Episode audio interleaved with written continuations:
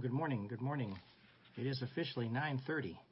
Uh, welcome to Sunday School. Uh, we are here and getting ready to get on, on, online with another uh, opportunity to hear what God's Word is and what He has to say to us. Uh, while we allow people to get online with us, I'm going to play the selection. Thank you again for, for the praise team for this. Um, I Almost Let Go by Kurt Carr and the Kurt Carr Singers. So we'll play this while we allow people to get on with us. Thanks for being here this morning.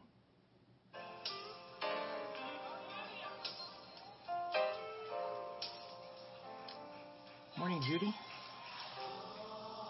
Morning, Bev. I think I saw you jump on earlier. Jasper, good morning.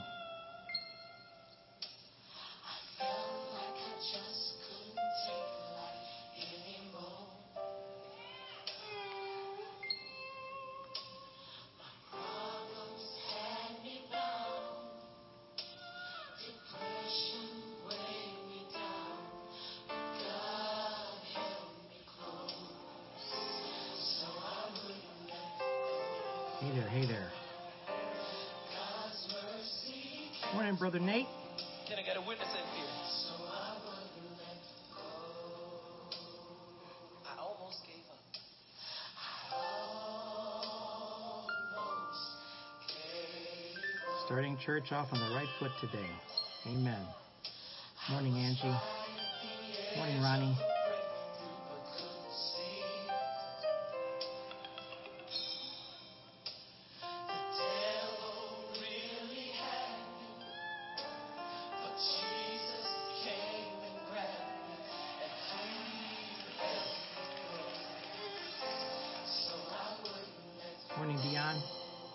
God's mercy kept me. Can I get a witness in here that knows about God's grace? Amen.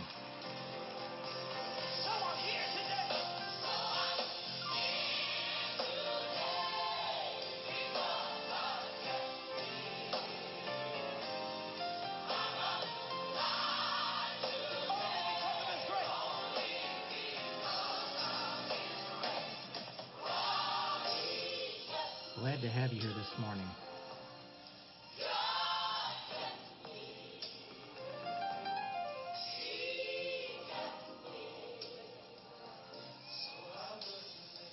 Come on, hunt somebody next to you. Tell 'em, I was really down. I was really down. Morning, Marnell. Morning, Johnny. God's mercy kept me. I'm here God bless you, brother.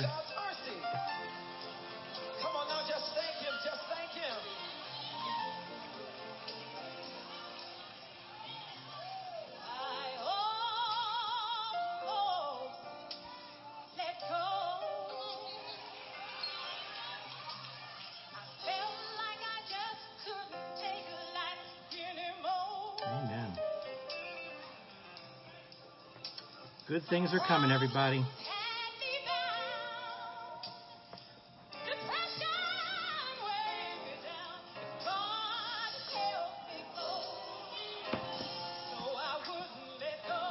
Good things are Depression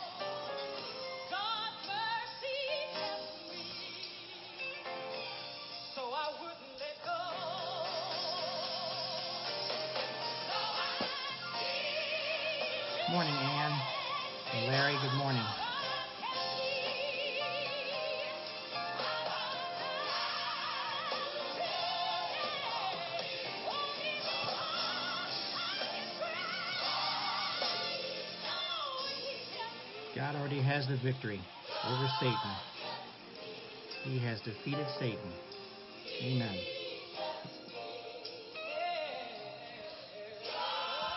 Always remember that.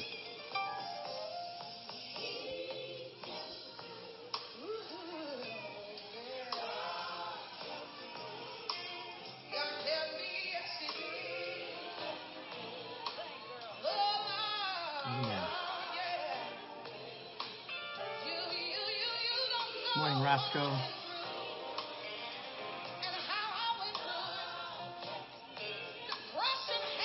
We have to live as if we have the victory. Amen.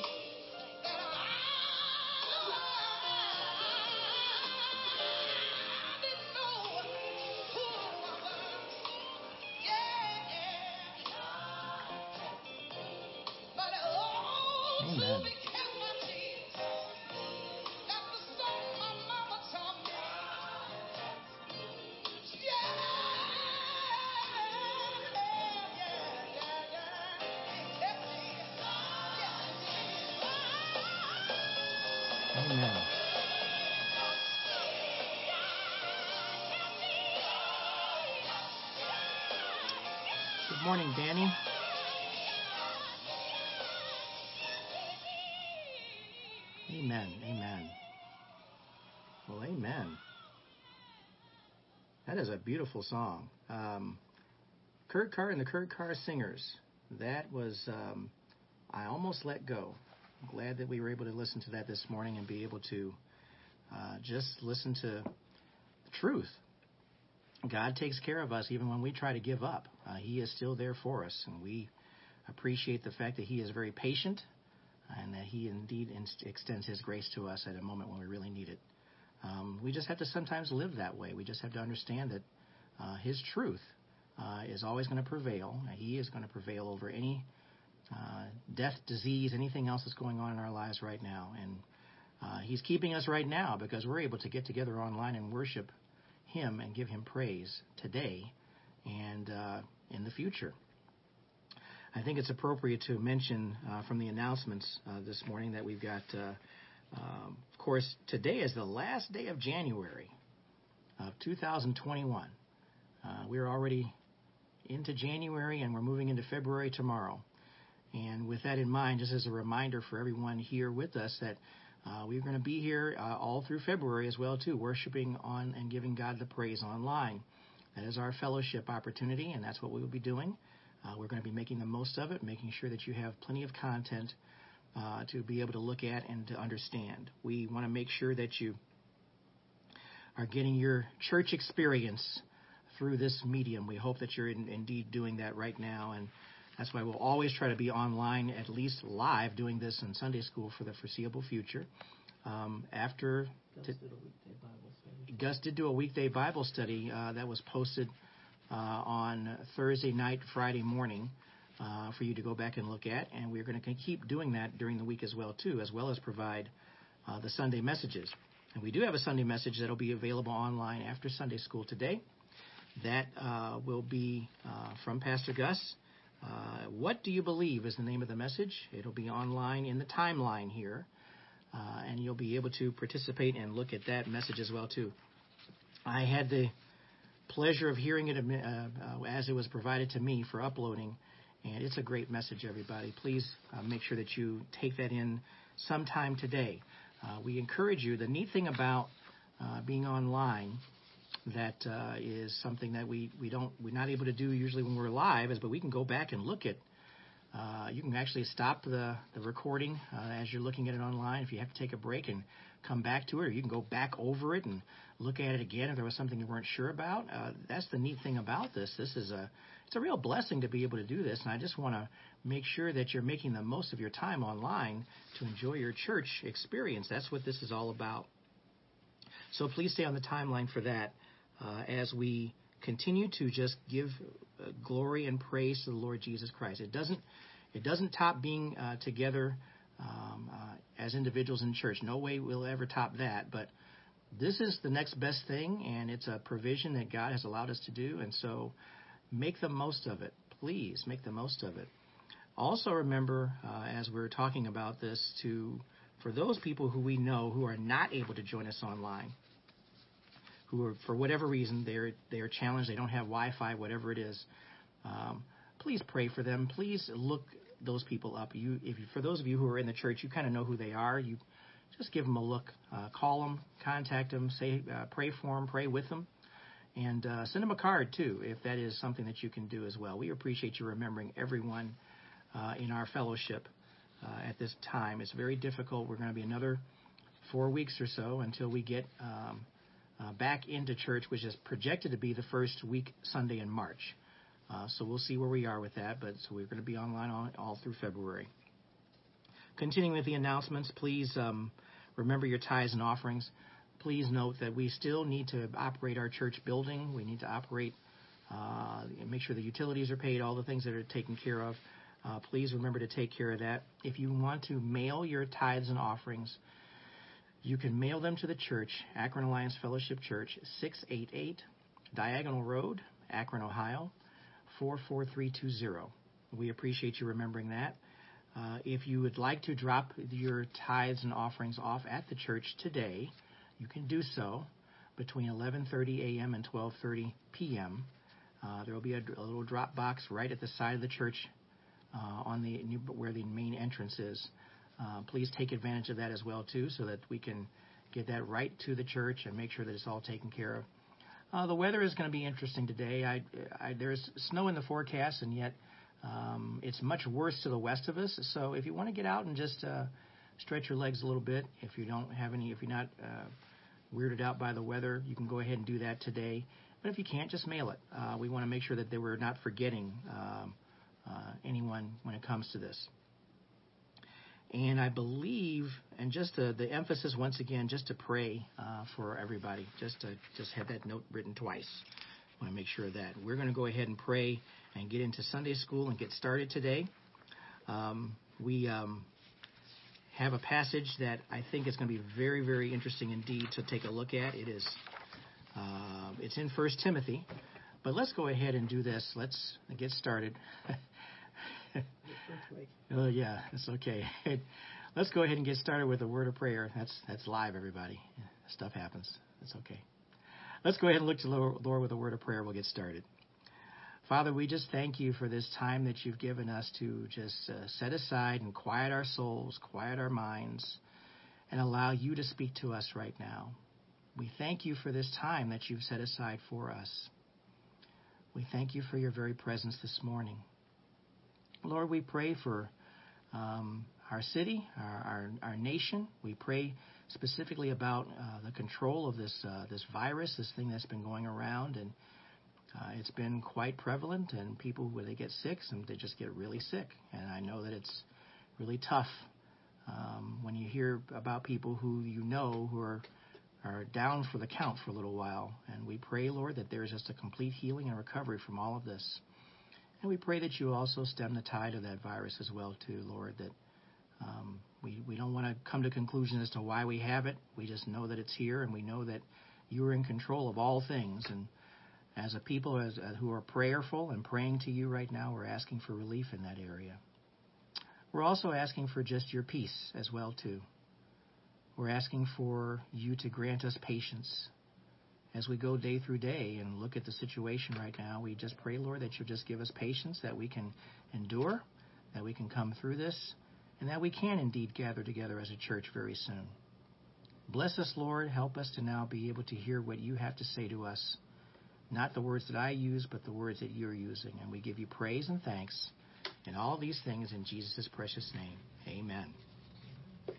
All right, everybody, turn your Bibles and electronic devices to 1 Timothy chapter 2. We are going to look at verses 1 through 15 today in 1 Timothy 2. 1 Timothy chapter 2, verses 1 through 15. This particular message, of course, is uh, has to do specifically with Paul giving uh, information and instructions to the church, uh, also to Timothy as well too. And we're going to look at instructions on worship because we need to be able to know how to worship, especially um, where we have a situation where we are clearly not gathering together, and we need to kind of look at this re- in, with greater detail. What about our worship time? What about how we're doing this today online, uh, looking at Facebook, Facebook Live, pardon me, as well as looking at um, messages that are pre recorded, and taking these things in because whether it's given to us live or online, uh, whether it's given to us in person or online, it's still the same thing. It's taking in content and, and making sure that you're understanding what God is saying to you through that content. Um, and I want you to look at this and look at what Timothy is saying here and look at where your attitude needs to be because I think that's what's going to come out when I look at this passage and I read it before you. Now, um, first of all, I just ask for your pardon in case I have allergy voice. I just have to clear my throat every now and then, so bear with me on that. But let's go ahead and read verses 1 through 15 of 1 Timothy, um, chapter 2, uh, reading from the New Living Translation. So follow along in your version, but I think you're going to really appreciate uh, what this lesson is about and what it's saying. A lot of good content. So let's start with verse 1. I urge you, first of all, to pray for all people ask God to help them, intercede on their behalf, and give thanks for them. Pray this way for kings and all who are in authority so that we can live peaceful and quiet lives marked by godliness and dignity. This is good and pleases God our Savior, who wants everyone to be saved and to understand the truth. For there is one God and mediator who can reconcile God and humanity, the man Christ Jesus. He gave his life to purchase freedom for everyone. This is the message God gave to the world at just the right time.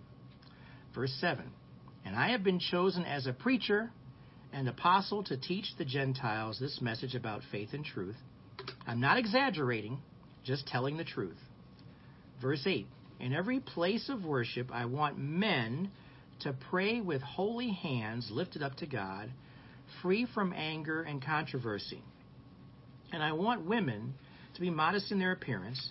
They should wear decent and appropriate clothing and not draw attention to themselves by the way they fix their hair or by wearing gold or pearls or expensive clothes. For women who claim to be devoted to God should make themselves attractive by the good things they do. Women should learn quietly and submissively. I do not let women teach men or have authority over them. Let them listen quietly, for God made Adam first, and afterward he made Eve. And it was not Adam who was deceived by Satan, the woman who was deceived, and sin was the result. But women will be saved through childbearing, assuming they continue to live in faith, love, holiness, and modesty. Now, before you completely, ladies, before you completely check out on that last section, which some of you may have done that, I don't know. I'm watching the count drop right before my eyes. Uh, um, there is some study in this that I want to share with you that this is really a reinforcement of uh, the importance of looking at how Paul is speaking about men and women and worship in the church. A lot of people have jumped to conclusions about this in ways that uh, really aren't supported by anything scripturally. We have to kind of go back and look at the totality of Scripture, the totality of what Paul has said about men and women in worship and what was involved here. Amen, Judy. Thank you. Still being here. we appreciate that. Um, this is a balanced message for both men and women, so I want you to understand what's going on here. But let's start with the top, and we'll work our way down. And we're going to cover all of it today because I'm not going to leave this uh, where there's any conjecture about it after the fact. Amen? Uh, it's very important because I looked at this message and I said, ooh, well, we want to make sure we cover all these points. Um, so that's what Sunday school is all about. That's why we're here. So let's get back to the top here, uh, starting with verse 1. Um, I urge you, first of all, to pray for all people. Ask God to help them intercede on their behalf, and give thanks for them. Pray this way for kings and all who are in authority so we can uh, live peaceful and quiet lives marked by godliness and dignity. This is good and pleases God our Savior who wants everyone to be saved and to understand the truth. So when you look at this passage, here's a very important point. Maybe you haven't looked at it this way, but we need to look at it in such a way. We talk about God being all powerful, mighty, all knowing, uh, he sees everything. We've given them many different names of God and given different descriptions as to who God is. And we do that because we have different personalities and it helps us to understand God who is as it matches up best with who we are, who He created us to be. Um, but we need to understand that He has done, even though He is all those things, all powerful, all knowing, He has chosen, this is a choice that He has made, to let us help Him change the world through our prayers. Prayers change things. Prayers impact things that are taking place.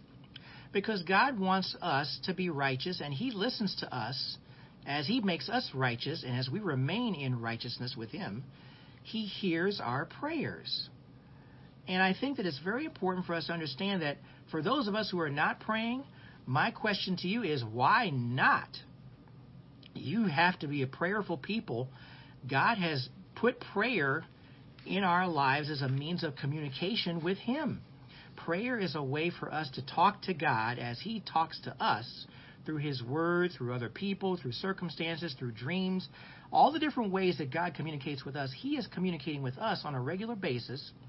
You have got to be a prayerful believer, a prayer warrior for Jesus Christ. He gives us, and He didn't have to, by the way, He gives us the ability to pray and change things in the world. Praying for people who are lost, praying for pe- praying for a world that's lost, praying for a country that is in strife and turmoil, praying for leadership, praying for anyone who is willing to listen to God and speak to God themselves in leadership. We should be praying for anybody who wants to be in leadership. I think Pastor Gus had a message last week talking about that very issue. The people who uh, we should be praying for people who are followers of Jesus Christ, serving the Lord Jesus Christ, and getting them in a position where they're serving and, and following Christ as they provide leadership in within government, within uh, our our very society. And all it takes, you know, I, I've said this on several occasions because some believers could do a better job of praying, but it takes a remnant, uh, whatever that remnant is, of people who believe in the Lord Jesus Christ, who are fervent in their prayer and seeking the Lord. God hears those people and listens to them and responds to those prayers for those people who are doing that. So please keep in mind, whether it's one person or a hundred million people, uh, He hears your prayers if you are praying and seeking after Him with all sincerity. Now, Paul wants us to understand this. It's a mystery. We don't understand why God allows this, but He does it. But the fact is, is that it's a reality. He does it. He does those very things. He wants us to be prayerful people. Um, take if you don't get anything else out of today's lesson, the prayer of the righteous avails much. That is something that we want to always remember. Uh, and that passage, uh, I don't know exactly where it is. My my bride can look it up on her own and post it.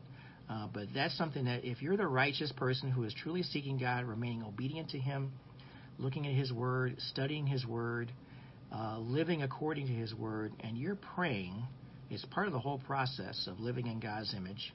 You're going to do those things. It does indeed have an impact. It matters. Paul based his instruction about prayer for everyone on his conviction that God's invitation for salvation extends equally to all people. God wants to see every person come to a saving knowledge of Jesus Christ. Everyone means everyone. Everyone means literally all people. That's what he wants to see. He wants us to understand that he wants everyone to come to a saving knowledge. So therefore, we should be praying for those very things. So keep that in mind as we look at those things understand that. Um, what? Posted. Oh, you posted it. James five sixteen. Fantastic. I knew I read it sometime. Um, it may actually it actually is in this particular section too. So great. Well, um, but our prayers will have powerful results. We need to understand those things. I want to look at another passage too, since we're talking about that. Take take a look real quick at Psalm um, 139. Psalm 139. We're going to look at verses 13 through 18 and read through those very quickly. And we need to understand that it's important for us to see why God loves us as much as He does. He created us, He knows all about us, He knows who we are as a people. Uh, we probably can't read this passage enough because it, it's really important for us to see that we are not a mistake. We are actual people that God took the time to create. He has given us DNA, He has given us all we need, and He wants us to understand that we are precious. We are very precious. I'll just read very quickly. This is the English Standard Version, Psalm 139, verses 13 through 18. For you formed my inward parts, you knitted me together in my mother's womb. I praise you, for I am fearfully and wonderfully made. Wonderful are your works. My soul knows it very well. My frame was not hidden from you when I was being made in secret, intricately woven in the depths of the earth. Your eyes saw my unformed substance, and your book were written, every one of them, the days that were formed for me, when as yet there were none of them. There was none of them. How precious to me are your thoughts, O God! How vast is the sum of them! If I would count them, they are more than the sand. I awake and I am still with you. It's a beautiful passage, so poetic, but so true as to how God knows all about you and me. Uh, he, we were fearfully and wonderfully made, and we need to look at this. This should help us to understand that God didn't make any mistakes when it came to creating people. He created every one of us, each one of us, for a reason and a purpose. And one of those primary reasons that He created us is because He loves us. He wants us to come to a saving knowledge of Jesus Christ. He wants us to be prayerful for other people for the same things. He is all powerful and all knowing, but He still gives us that ability to pray for Him because He deems us precious. We are precious human beings. We need to live in such a way where we recognize that Jesus truly does love us. Now, I know Satan does everything he can try to do to try to make you feel unloved, unwanted, uh, without uh, God forgot all about you, doesn't want you to have love, uh, doesn't want you to understand what love is. So that's a trick of Satan. And so you need to overcome all of that and just say, No, get behind me, Satan. Uh, I know that God loves me for who I am. Does He want us to do better? Does He want us to indeed continue to grow and improve in fellowship with Him? Absolutely. Uh, he doesn't love us as sinners, He loves us in spite of our sin. Uh, because we choose to have fellowship with Him, ask for repentance, ask for forgiveness. These are all things we need to take into account, but it doesn't diminish how much He loves us. Um, as we get further into this lesson, we'll talk more about that. So let's continue. Let's take a look real quick at verse 4 once again. God wants everyone to be saved and to understand the truth. You see that? Here's what that's what he wants. That's his will. His will for us is that He wants us to understand um, what He would have us to do. He wants us to understand how, how important it is to be saved, to know the truth about salvation. So, Peter and Paul said that God wants everyone to be saved. That's also in 2 Peter 3 9. We don't need to turn to that, but we, we recognize that is what that verse says. Now, we say this with caution because we understand that it doesn't mean that everyone's going to be saved because everyone's not going to be saved. We already know that. The Bible is going to make it very clear and has made it very clear in Scripture that there will be people who will be lost. Otherwise, why talk about it? Um, it's mentioned uh, in Matthew 25, verses 31 through 46. People are going to reject Christ. People are rejecting Christ today. John 12, verses 44 through 50 is another passage. And let's take a look at Hebrews 10. Hebrews 10, turn with, to that with me, please. Hebrews 10, uh, chapter uh, chapter 10, verses 26 through 29. Hebrews 10, verses 26 through 29. God wants everyone to be saved. It doesn't mean everyone will be saved. Let me just read from verse 26. Once again, English Standard Version. For if we go on sinning deliberately after receiving the knowledge of the truth, there no longer remains a sacrifice for sins, but a fearful expectation of judgment and a fury of fire that will consume the adversaries. Anyone who has sat, set aside the law of Moses dies without mercy on the evidence of two or three witnesses. How much worse punishment do you think will be deserved by the one who has trampled underfoot the Son of God, has profaned the blood of the covenant by which he was sanctified, and has outraged the Spirit of grace? Now, that passage is there to give you the indication that there obviously have been people who have uh, cursed God, uh, cursed his name, just don't want to follow him. We know of people like that that are written about in the book of Revelation. We know that those people are and do exist, have existed all throughout time. We need to understand that. He desires for everyone to be saved, but not everyone will be. All the more reason for us to be people who change the lives of others through prayer. We need to pray for people who don't know the Lord, and we need to give it all we got and just lift those people up to the Lord each and every day, each and every moment we think about it, um, because we don't ever want anyone to suffer the fate of eternal separation from God. You know, a lot of there's a lot of emphasis on punishment, punishment uh, that does take place when we leave here if we don't acknowledge Jesus Christ and Lord and Savior. And there is indeed punishment. There is eternal punishment. There is indeed suffering uh, that takes place. But probably the worst thing is that separation. That separation from God. You were created by God. You have eternal separation from God if you don't acknowledge who Jesus Christ is. I think that we need to understand that it's a very solemn and lonely place to be, uh, to be in hell and be in torment. And and that separation is really the focus that we need to always remember. Um, you know what? And people get turned off because, well, why? You know, God wouldn't send somebody to hell, you know, and and all that, using all that logic. And I'm saying, well, no, you send yourself. Uh, if you deny God, then you have acknowledged you've denied the very person who created you, the very being that created you. So that's what we need to look at here. So the good news, the gospel, which is really the gospel message here in this first part of this passage, has a universal scope. It's not directed to people of one race, it's not to one sex, it's not one national background.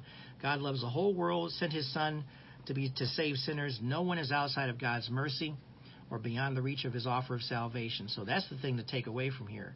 People will reject God, but there's no one beyond um, his offer of salvation. No one is beyond reach of it. Uh, all you need to do is acknowledge Jesus Christ as your personal Savior and acknowledge that He is Lord, and you have eternal life and fellowship with Him. Okay, let's get back to the passage. This is a very rich passage, so I, uh, I, I don't want to rush through this. So please bear with me as we go through this, and we'll cover it uh, almost verse by verse. Uh, back to verse 5, 1 Timothy chapter 2. For there is one God and mediator, one mediator who can reconcile God and humanity, the man Christ Jesus. He gave his life to purchase freedom for everyone. We need a Savior. We are separated from God by sin. A sinless God and sinful people cannot have fellowship. It doesn't work. So we need to make sure that we are looking at what salvation truly is. Only the sacrifice of Jesus brings new life to all people. What Christ did on the cross for us, shed his blood for us, the blood that turned our sin, uh, which was uh, that crimson blood turned our sin and made it made us white as snow. And that's something that we have to always remember. And that's why we have church, everybody. I mean, that's why we get together online to reinforce and remind everyone that we truly are blessed. Uh, we are blessed beyond measure because we acknowledge Christ as Savior. We we have something that you can't buy. We have something that you can't pay for. We have something that you can't earn with good works. We have something that is so special there is no cost that you can put to measure it. There's no price. Um, so we need to always remember that we are indeed blessed. We have much, and we have a great deal. So we need to live that way and understand those very things. Let's continue. This is a message God gave to the world at just the right time. Now, verse 7 And I have been chosen as a preacher and apostle to teach the Gentiles this message about faith and truth. I'm not exaggerating, just telling the truth. Then down to verse 8 In every place of worship, listen to this, men, very carefully. I want men to pray with holy hands lifted up to God, free from anger and controversy. Now, most of us men know how guys are. We are guys who usually keep to ourselves. Our emotion is usually not very uh, well represented, especially in a place of worship or place of church. Now, let me ask you a question. What keeps you from putting your hands up high right now and worshiping God because of His goodness and mercy? Uh, you're at home. Uh, let's look at it that way, too. Uh, I, I made a point to give special emphasis to the ABCs of online worship. Um, that's also in this timeline. Further down, you can scroll and take a look at it. But ultimately, what it comes down to is that in order for you to get the most out of worship, you got to put the time into it.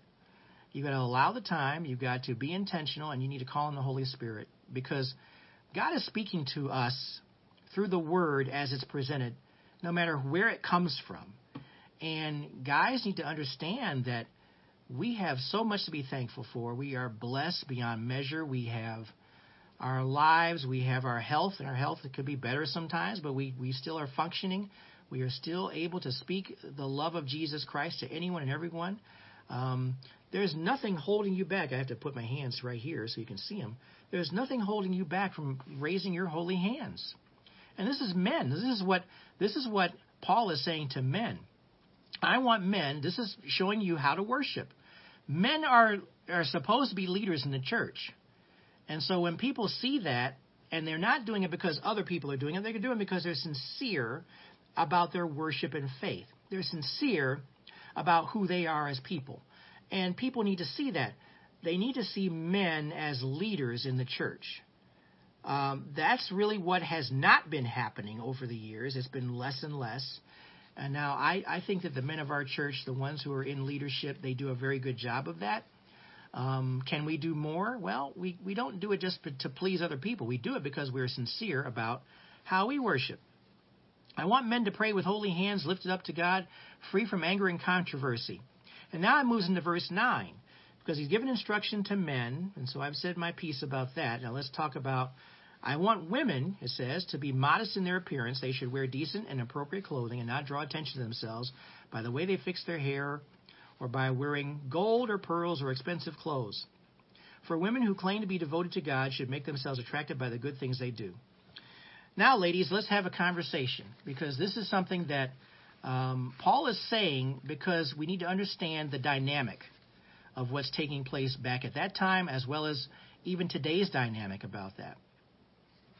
Now, Paul is not prohibiting anything. He is giving us common sense to look at here. He was simply saying that women should not be drawing attention to themselves. And you know how women, if they're not careful, can draw attention to themselves in a church. Uh, do I need to say what it is? I mean, do I need to go overboard with that and, and say what we're talking about? Um, there are certain women who want to go to church to do what? Just to show off and stand out. Now, I'm just going to share. I'm not the pastor. So I'm giving you that. so I'm giving you this because I'm not the pastor.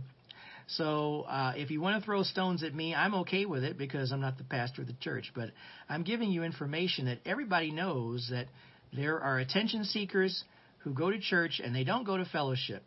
Um, you can wear pearls, okay? There's a way to do things. We, we, we should know that there's a way to dress. There's a way to wear nice clothing and do so in such a way where you're honoring God and not honoring yourself. Let's let's put it that way. Um, that's what we want to do. Uh, there's nothing wrong with wanting to look nice. That that is a very important thing to understand. Um, but we let's get into this a little bit deeper because we want to see what the key words are here. The key words are modesty and decency. We don't want men to be so distracted they can't worship and praise God because they're looking at someone who looks like um, perhaps they're dressed for evening uh, rather than being dressed for church.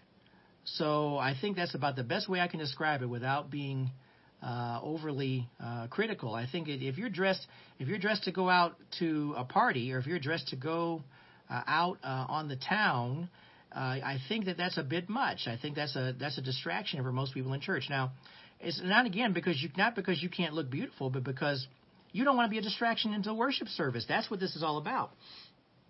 When you're at home, you can wear whatever you want. Amen.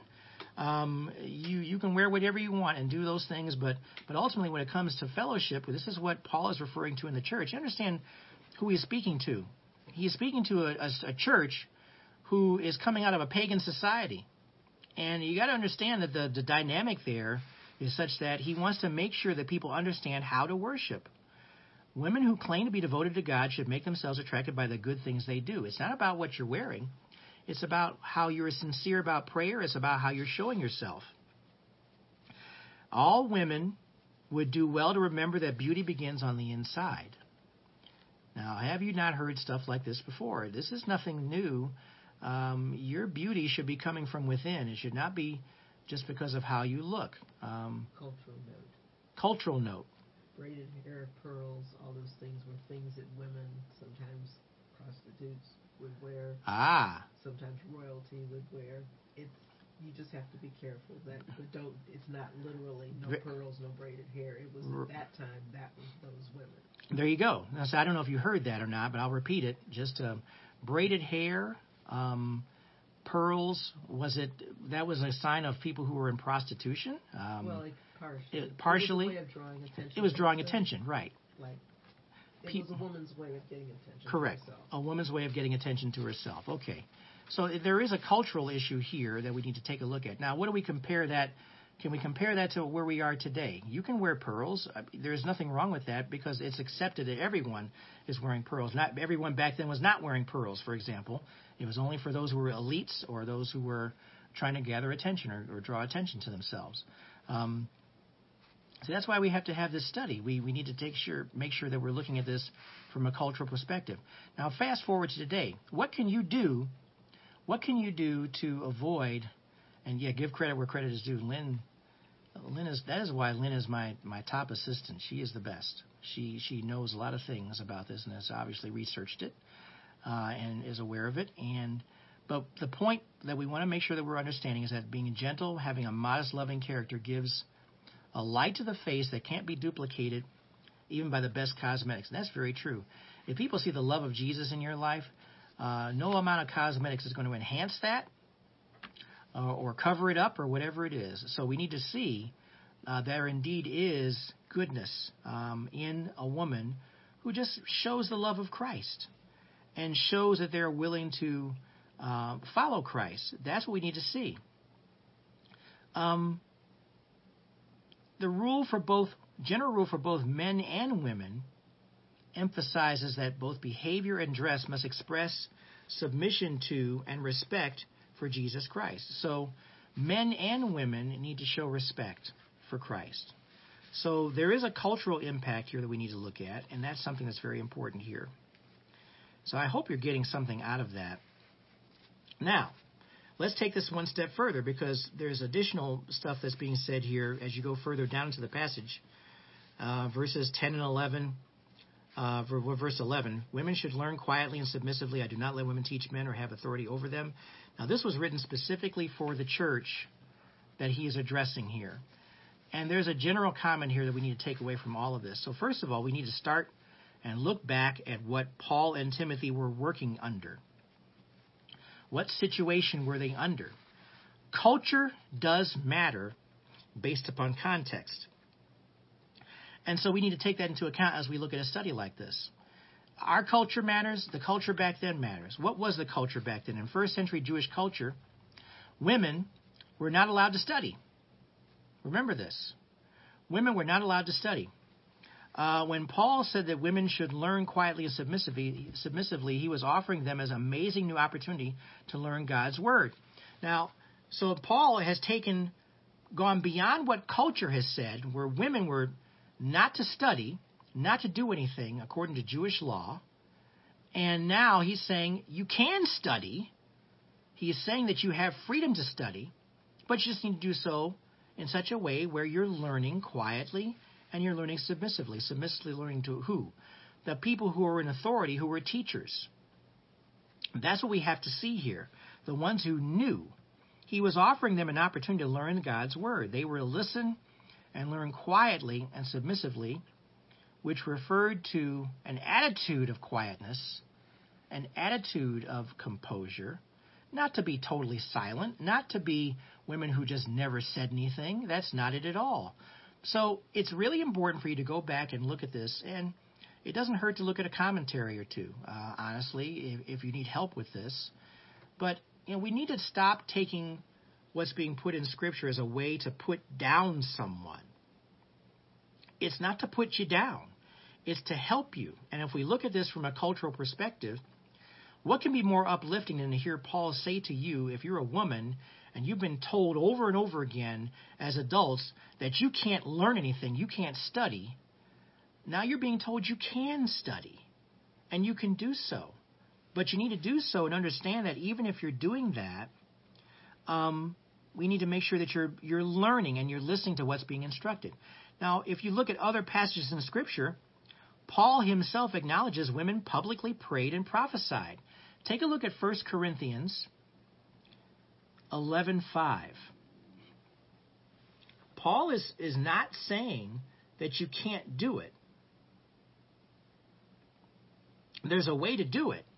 There's a way to do it in such a way where you're you're honoring God, which is what what he was trying to bring out here um, in this particular section. 1 Corinthians 11:5. But every wife who prays or prophesies with her head uncovered dishonors her head, since it is the same as if her head were shaven.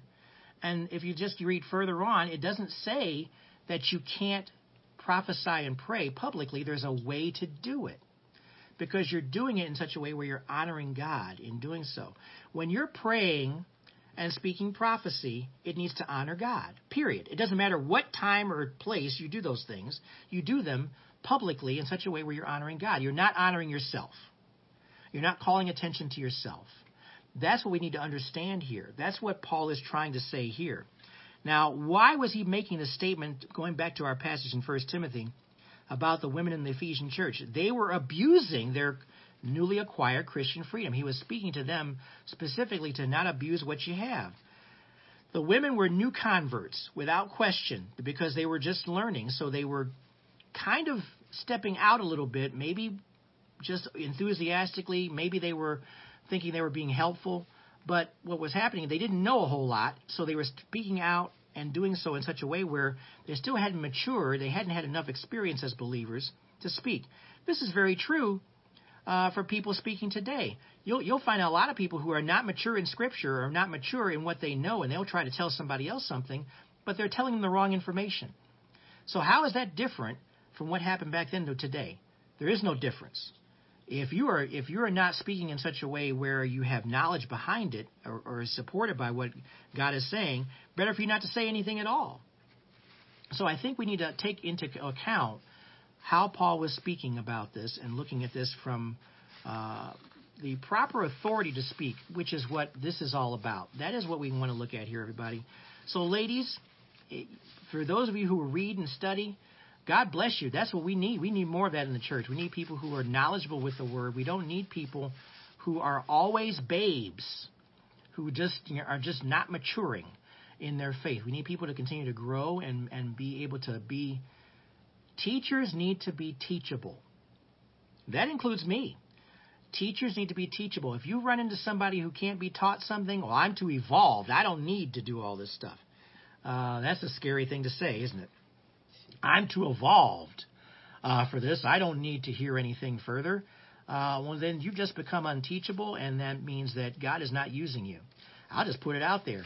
God is not using you. If you can't be taught something, if you think you know everything about what's being said and you don't think you can learn something, that's a foolish, foolish thing to think.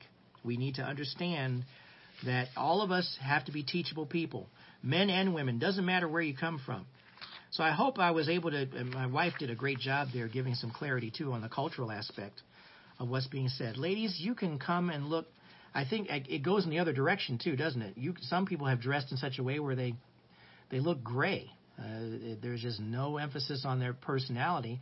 And that may be a way for them to humble themselves, I suppose, but uh, you don't need to go in the other direction either. There's a, ba- a healthy balance there. Pray and be classy. Pray and be classy about it. Hey, um, that's a good way to look at it. Men set the example. Ladies, you don't need to look like you were run over. I mean, you can. I don't think you'd want to look that way. um, I think you'd want to look um, you want to look respectable and you want to look like you're honoring God. I think that's very important too. So, um, look, we know how how it is where we've seen people dress in such a way where it's like, well, you're not honoring God by the way you're dressing, and that's men and women. So, I think we I think we beat that to death. I'm going to keep moving forward here. Thank you. my my wife says thank you. You beat it to death. Stop it. So let's move forward. Back to verse 12. I don't let women I do not let women teach men or have authority over them. Let them listen quietly. Now, this uh, has been interpreted incorrectly in many cases. The interpretation, again, is being very specific to this particular church, but it does not mean that women can't teach. Uh, it means that Paul didn't forbid women from teaching, but because Paul was speaking about uh, Priscilla, uh, the commended co-worker who taught Apollos, the great preacher. That's in Acts 18, verses 24 through 26. Paul frequently mentioned other women who held positions of responsibility in the church. Phoebe worked in the church. Romans 16:1. Mary, Tryphena, Tryphosa, and Persis were the Lord's workers. Romans 6:16, 16:6, excuse me. Romans 16:12. As were Euodia and Syntyche, Philippians 4 2. Look at all the examples where Paul is giving praise to women who were teaching. Paul was prohibiting the Ephesian women, not all women, from teaching because he wants to make sure that they have the knowledge. So all these other women that he is referring to had knowledge. They were studied. They had studied enough. So we need to always take into context the entire writings of Paul, uh, everything that he has said about women and being involved in the church, it clearly is not anti biblical. It is not anti biblical for women to teach in the church. There is a way for you to uh, to need to see. You need to see, for example, that Paul is giving us information that other women have taught in the church. They have taught people who were teachers, who became teachers. So let's keep that in mind as we look at passages like this. Now, let's drop down to verse 13 and 14. For God made Adam first, and afterward he made Eve, and it was not Adam who was deceived by Satan. The woman was deceived, and sin was the result. Here's another area we have to look at that we need to give further uh, study into, and we're going to cover this because I don't want to leave this on the table. Paul had explained in previous letters about the male and female roles in marriage. Let's take a look at one of them Colossians chapter 3, verses 18 and 19. Another example is in Ephesians chapter 5, verses 21 through 33, but I want to look at Colossians 3, verses 18 and 19, because we need to understand that God has not changed his standard when it comes to roles in the church. Those have never changed. Uh, those have never been, uh, those have been, unfortunately, twisted and turned like pretzels today because uh, we have different ways of thinking, and because honestly, men have not done a very good job stepping up in leadership. And so we understand that those things have been turned upside down. But let's take a look at Colossians 3, verses 18 and 19. Wives, submit to your husbands as is fitting in the Lord. Husbands, love your wives and do not be harsh with them. There, stop. Now, what does that say? Wives, submit to your husbands as is fitting in the Lord because there is a hierarchy that should be followed. But husbands are not to abuse that hierarchy, and they're to love their wives and not be harsh with them. That's the perfect union in a marriage. That's the way it should be in a marriage. And it, there are times when men need to keep their mouths shut and, and let the women speak and make sure that they're honoring their wives in that way too, because you're not you're not lording over them or ruling over them. Um, let's just take this further. There's a lot of food for thought here for this Sunday. Um, let's go further. So he's talking about these. Paul's talking about these male-female roles within the church. Now, scholars have looked at these verses about Adam and Eve as an illustration of what was happening in the Ephesian church. Just as Eve had been deceived in the Garden of Eden, so the women in the church were being deceived by false teachers. Do you understand women have a different makeup, they have a different way of connecting with God. It's usually very emotional, and it's expressed that way, and you see that pretty much in every worship setting. Um, men tend to more hold back more. Women are very emotional, and they are very, and they can be influenced as well. Uh, they have to watch for that. That's why women need to pray for discernment as to what they're listening to and what they're hearing. False teaching was highly prominent in the Ephesian church. It was highly prominent. That is what that is what Paul is warning about here. And so just as Adam was the first human created by God, the men in the church in Ephesus should be the first to speak and teach because they had more training. And by and large, that's generally true. I don't care where the training is coming from. I'm going to shut my mouth and let the person teach. If there's something of value that needs to be coming to me from God's uh, own words, and we need to keep our mouths shut and just listen. We need to understand that that's what's really important here. If it's a matter of you not having enough experience, you should be listening and hearing what's being said, and that's what's really important here. Um, and and that's what we need to take away from this entire section. The men had more training; the women did not have as much training. They could be deceived by people who are teaching falsely and being thrown off track altogether. There's nothing worse than a church that's being ravaged by false teaching. And you, as soon as you step outside the walls of the church, you're in a pagan society. What could be worse? There, it, it can't be any worse. So this is what Paul is cautioning the church. It applies to all churches with similar problems. Paul is pointing these things out that we need to make sure that we're having proper order. The order should be if someone knows more than you, about God's Word and you don't know enough, you listen to them. That, that's exactly what this is all about. If Priscilla was teaching Apollos, who was a great teacher, and giving him instruction, Priscilla was very wise. So we listen to the teacher who has the knowledge. And the proper order is to listen to people in authority who have that information and share it. And that's what we need to remember here. That's the way we need to look at this, too. This is not supposed to be a way to cut down anybody, make them feel insignificant, make them feel like, well, you know, uh, uh, certain people should be seen and not heard, stuff like that. Nothing like that should be happening. We need to make sure that those things are being followed, and there is a particular order that was being established, and that order was established to do what? To maintain harmony, to maintain um, the proper way to disciple people. There has to be harmony in the church. Uh, nothing worse than a church that's in turmoil and you can't, you're hearing all kinds of different voices and none of them are making any sense. I think that's what we have to take away from all of this. Um, let's go back again to verse 14. Paul, by the way, is not excusing Adam for his part in the fall. Uh, he is saying that the primary blame uh, for humanity's sinful nature is on Adam. Uh, Adam is the one who made the mistake. Adam uh, allowed what happened. He allowed it to happen. Uh, he should have uh, basically got Eve back under his leadership and said, "You shouldn't do any of this stuff." But Adam just in there, you know, dope dope, just kind of looking around as as things were taken, and and and he ate the fruit and took it took it and ate it himself. He's responsible because he's the one that gave the information to Eve and he allowed Eve to be deceived. That's on him. We, we need to understand that. And so Paul wasn't excusing Adam at all. He uh, recognizes that Eve was deceived because, frankly, she listened to what? A false statement, a false teaching. You see where I'm going with this. So we need to understand that.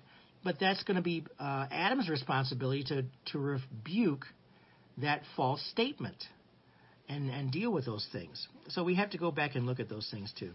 Adam is the one who's responsible. Um, I'm going to throw in Romans 5 real quick. Uh, Romans 5, verses 12 through 14. And Eve is not mentioned in this passage. Adam is. It says, therefore, Romans 5, 12 through 14, therefore, just as sin came into the world through one man, and death through sin, and so death spread to all men because all sinned. For sin indeed was in the world before the law was given, but sin is not counted where there is no law. Yet death reigned from Adam to Moses, even over those whose sinning was not like the transgression of Adam, who was a type of the one who was to come. So we need to understand that Adam bears the responsibility he does bear the responsibility. Now, one more section we want to look at, and I, I don't want to take a lot of time with it because it's important. Verse 15, back at 1 Timothy 2. But women will be saved through childbearing, assuming they continue to live in faith, love, holiness, and modesty. Now, the phrase saved through childbearing can be in, understood several ways. Um, and of course, the obvious ways that we may look at this passage is that man had sinned, so men were condemned to painful labor, which is mentioned in Genesis 3. Women, women sinned, so women were condemned to pain in childbearing. Both men and women, however, can be saved through trusting Christ and obeying Him. The second way to look at this is that women are fulfilling their God given roles and demonstrating true commitment and obedience to Christ. And one of the most important roles for a wife and mother is to care for her family women have a very innate sense of care for family. They are the ones who nurture the children. That is what that is what they have been given as a gift from God to be able to have that ability. And that's whether you know the Lord or not. I mean, it's innate. It's there. Um, it's just something that's always there. Another way to look at this passage is that the childbearing mentioned here refers to the birth of Jesus Christ. Women and men are saved spiritually because of the most important birth, that is of Christ himself. Childbearing. There's there's multiple meanings in that last passage there. And of course we know that Christ had to come to the world to save sinners, of who I am the worst. Amen. That's a passage that Paul wrote himself. That uh, Christ had to come into the world to do those very things, so he recognizes it. So this ties all back into this worship thing that we're looking at earlier in the passage. Um, another thing that's been mentioned here that you can take from that passage, verse 15, from the lessons learned through the trials of childbearing, women can develop qualities that teach them about love, trust, submission, and service. And no one knows better about that than a woman who's been through a pregnancy and looking through um, a developing relationship with an unborn child and what that means to the person and how uh, a lot of women, when they have a child for the first time, they want to continue to do so because they, the ex- expression and the feeling of euphoria they experience over having a child, even after all the, the pain and suffering that takes place within the experience, is something that just can't be duplicated. Uh, in that way, women have a very, very important role in the church and understanding, have a greater understanding about love and nurturing and care and respect for others. And you can learn a lot from women in church. Men, we can learn a lot from the ladies as far as how things are done. Is there should there be an order? Absolutely. Should there be a, a way that we look at uh, following Jesus Christ? Should there be a way where it's done for men and women in modesty and appearance? Absolutely. All those things are very important for us to see. Okay, we went through all of this. Wow. And it was big. And I, I thank you for your patience as we uh, just surpassed the, the uh, 1030. Uh, but that's okay. We the, the beauty of this is that we covered everything we wanted to cover. Please go back and look at this again, and also take the time and look at Pastor Gus's uh, message in the timeline as well too. Uh, later on, uh, after this, after this is done, we're going to go ahead and close out and pray right now. Just please remember to pray, um, not just for the aspect of worship, but also just pray for our members as well too, because whether you're at home or whether you're in the church, you can worship God right where you're seated at. That's what we always want to remember. And that responsibility goes to both men and women. Take the time to truly look at what you have, not at what you don't have, but what you have. You have a lot in Christ. Christ is the one who gives us this freedom to worship. And it's basically freedom that we have because Christ gave his life for us. That's what it says in verse 6. He gave his life to purchase freedom for everyone. We are free in Christ. Amen? Let's pray. Father, we just thank you for your lesson today. We thank you for your teaching. We thank you for greater understanding of what Paul is saying about the aspect of worship and about the aspect of understanding that it's not all about what you wear or how you come across, but it is about our attitudes. It is about humbling ourselves before you. It's about making sure that we are always open to be taught. It's about making sure that we understand that there's a reason why you have a structure. There's a reason why you have order. Um, there's no way in the world that we can serve you if we are serving in disorder and chaos. We thank you for those things that you put forth before us because you know who we are as a people. You know that we need guidance, we, we need instruction, we need to make sure that we have discernment to overcome false teaching. And we thank you for all of those things that you give to us. We pray for more of it. We pray for greater understanding. We pray for greater knowledge.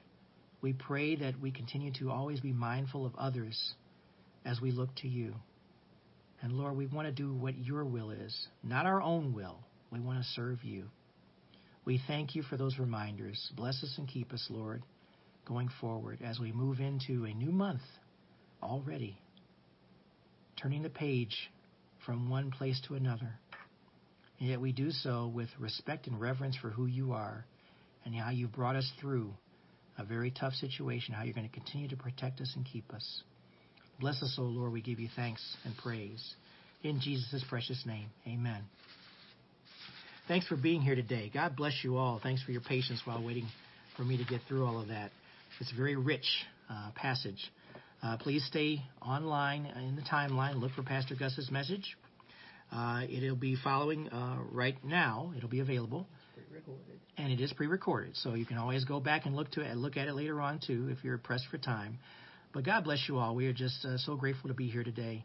Um, I can't stress enough how much I love all each and every one of you. Uh, you are, you make me, you inspire me to do this and God has inspired me to do it the best way I can. Uh, you guys take care of yourselves. God bless you. Please enjoy your Sunday. Enjoy the rest of your week. Stay online with us at Akron Alliance Fellowship Church. on the Facebook page and also on akronalliance.org for content. And uh, we do miss you. We wish look forward to seeing you back in church very soon. God bless you. Take care. We'll see you next time.